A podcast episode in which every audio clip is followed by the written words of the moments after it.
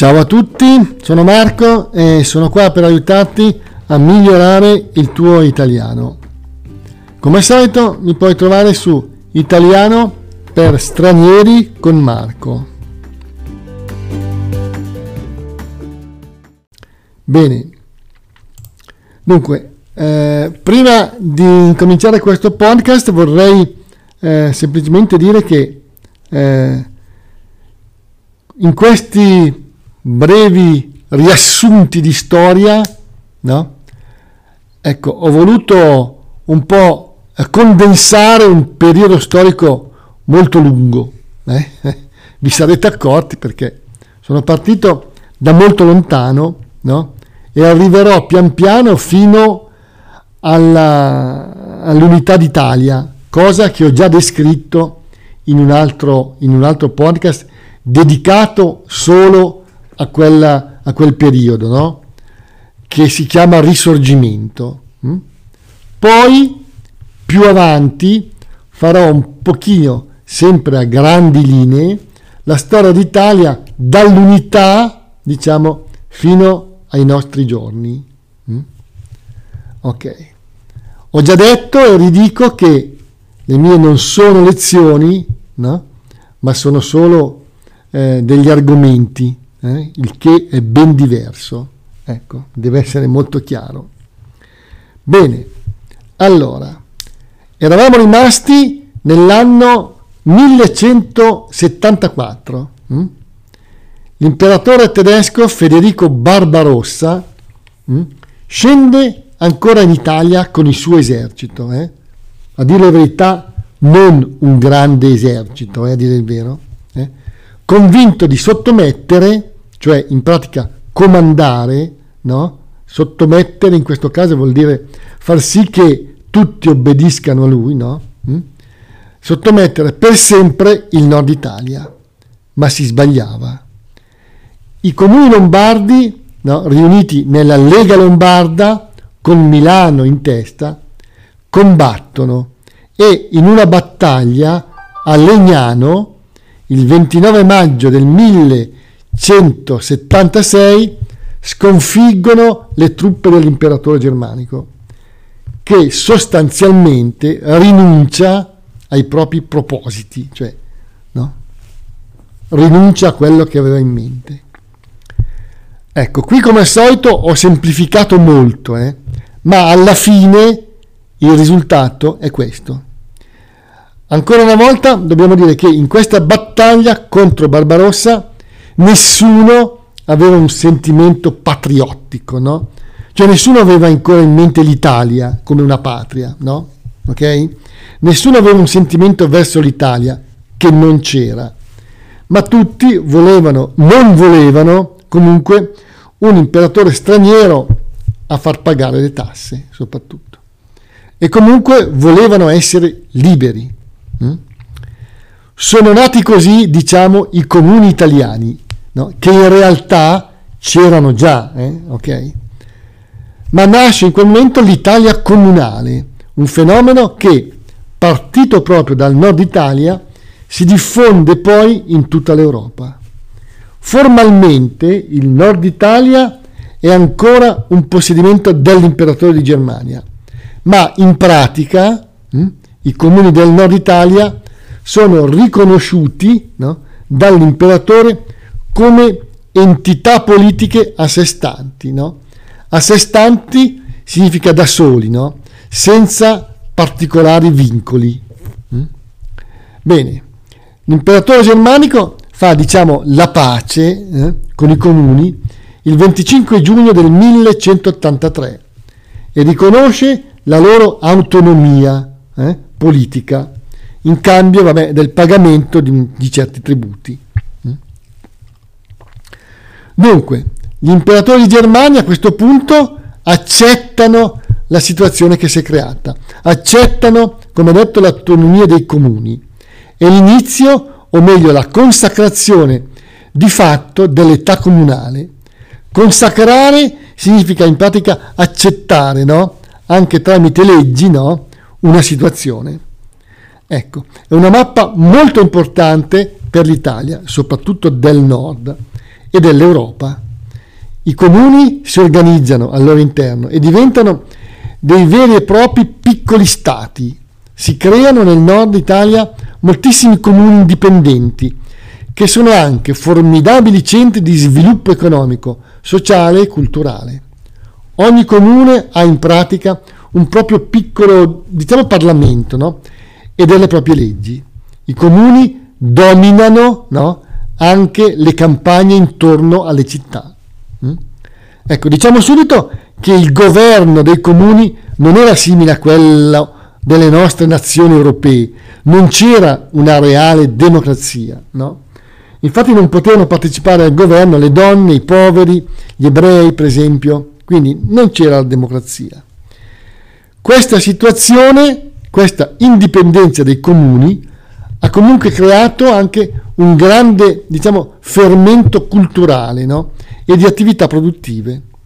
Per molti anni la, la vitalità no? dei comuni sarà il, il motore, diciamo, dello sviluppo del nord Italia. Nel sud del paese, purtroppo, il dominio dei normanni limiterà l'autonomia dei comuni, che resteranno sotto il dominio del governo centrale.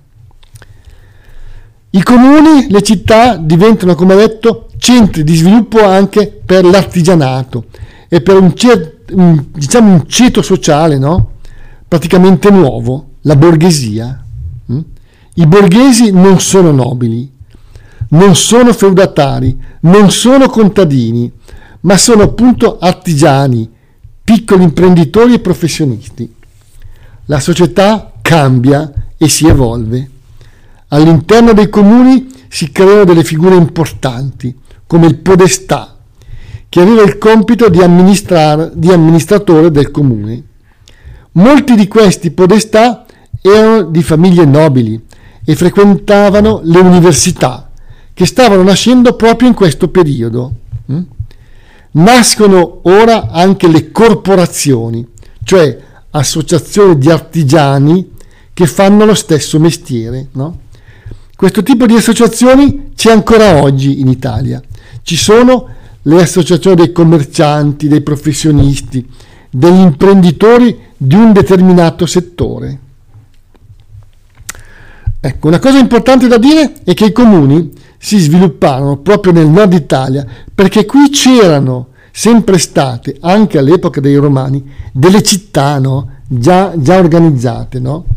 E oltretutto gli imperatori stranieri erano diciamo un po' lontani no? e non sempre ovviamente riuscivano a controllare il territorio. Mm? Ok, ovviamente, come al solito, i comuni non vanno sempre d'accordo gli uni con gli altri e spesso ci sono delle guerre e lotte tra le varie città.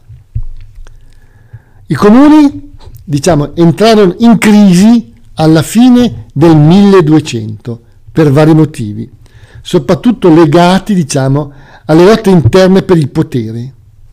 Sempre nel nord Italia ci fu un periodo chiamato delle signorie, cioè di famiglie di origini nobili che presero il potere su territori vasti intorno ai comuni maggiori. No? A Milano ci furono i Visconti e poi gli Sforza. Hm? A Milano il più grande monumento della città è proprio il Castello Sforzesco nel centro. Se venite a Milano vale la pena visitarlo. Hm? La signoria dei Visconti divenne molto forte anche militarmente. No? Ad un certo punto controllava un territorio molto grande, parte del Piemonte, dell'Emilia-Romagna e, e, anche dell'attuale Svizzera. Mm?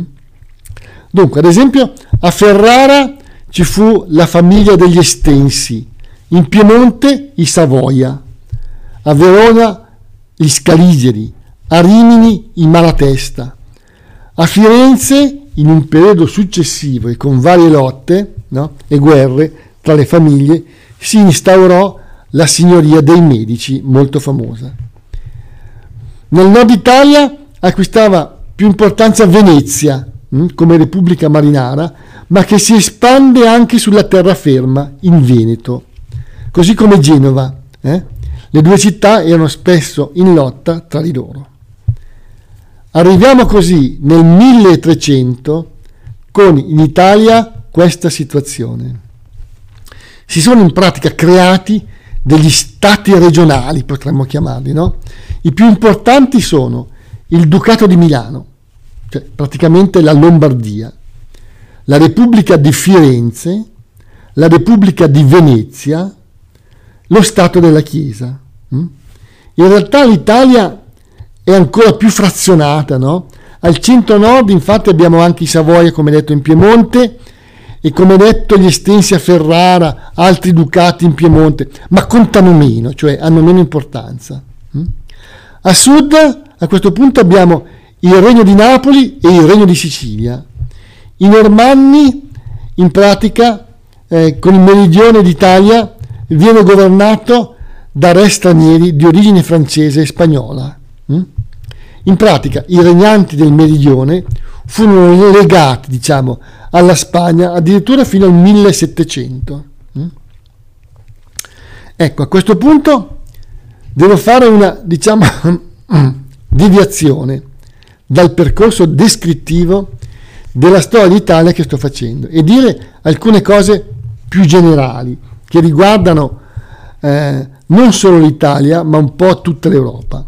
Sto parlando del fatto che a un certo punto nell'Italia comunale delle signorie arriva una grande crisi che ha diverse cause. È quella che gli storici chiamano la crisi del Trecento. Dunque, i motivi di questa crisi sono molteplici, hm? cioè molti. Innanzitutto arrivano delle malattie, hm? Prima di tutto la peste, che si diffonde in tutta Europa, ma poi ci sono altre cause. La popolazione è aumentata troppo e non si riesce più a sfamarla. Hm? E poi altre cause di carattere climatico. Eh? Quindi, appunto, nel 1300, alla metà circa, in tutta Europa muoiono moltissime persone, milioni di persone. Ecco, per capire meglio questa crisi potete ascoltare un podcast del professor Barbero che spiega molto bene tutto questo. A noi qui interessa solo accennare al fatto che questa crisi interessa anche l'Italia e porta ovviamente a una diminuzione della popolazione, no? che in quell'epoca era circa di 11 milioni di persone. Mm? Dunque, la popolazione dopo questa crisi è diminuita molto, mm? ma proprio questo fatto ha innescato, no? cioè ha reso possibile, ha fatto incominciare un periodo di sviluppo. Mm?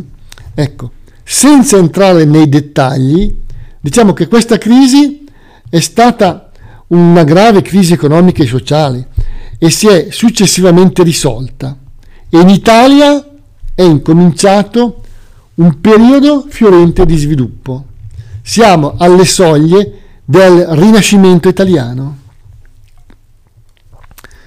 Il Rinascimento segna un periodo di circa un secolo, non è ben chiaro, mm?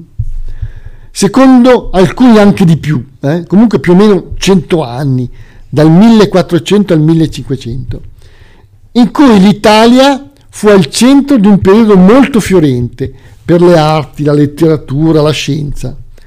È il periodo a grandi linee mh, hm, di grandi personaggi che hanno resa famosa l'Italia nel mondo. Pensiamo solo a Leonardo da Vinci, Lorenzo dei Medici a Firenze, Michelangelo Bonarroti, Raffaello Sanzio, mh? Hm, anche Niccolò Machiavelli in periodi diversi, no? Donatello, no? Dante Alighieri, Botticelli, ecco, solo per citarne alcuni. In questo periodo in Europa si formano gli stati nazionali, come la Francia, la Spagna e l'Inghilterra, mentre in Italia resta ancora la suddivisione politica no? in tante signorie e città-stato, come abbiamo visto. In sostanza c'è un grande movimento culturale che interessa la scienza, le arti, l'architettura, ma politicamente le cose in Italia sono ancora molto lontane da raggiungere unità, un'unità. L'Italia non c'è. Bene, Siamo così arrivati alla fine del Medioevo, con la scoperta dell'America da parte di Cristoforo Colombo nel 1492 inizia quella che viene chiamata, diciamo, l'età moderna. Le cose in Italia cambiano. Dopo una guerra tra Francia e Spagna incomincia la dominazione spagnola in Italia, che si estende in pratica su tutto il sud, sul Ducato di Milano e in parte della Toscana. Mm? Restava al centro lo Stato Pontificio e al nord il Ducato di Savoia. E resta ancora Venezia, che però non è più così importante come in precedenza. Il frazionamento, cioè la divisione politica, frazionare significa dividere, no? Ecco, eh, dell'Italia è ora un grave problema.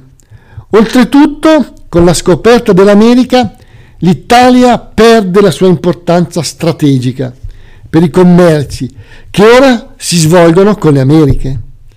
In pratica c'è un arretramento, una crisi, potremmo dire, dell'economia, dei commerci e si ritorna un po' all'agricoltura. L'Italia si impoverisce ed è soggetta, come detto, per lungo tempo alla dominazione spagnola. Una situazione praticamente immutata fino al 1713. Vedremo un po' meglio quello che è successo la prossima volta. Grazie a tutti dell'ascolto e come al solito mi potete trovare su italiano per stranieri con Marco. Ciao!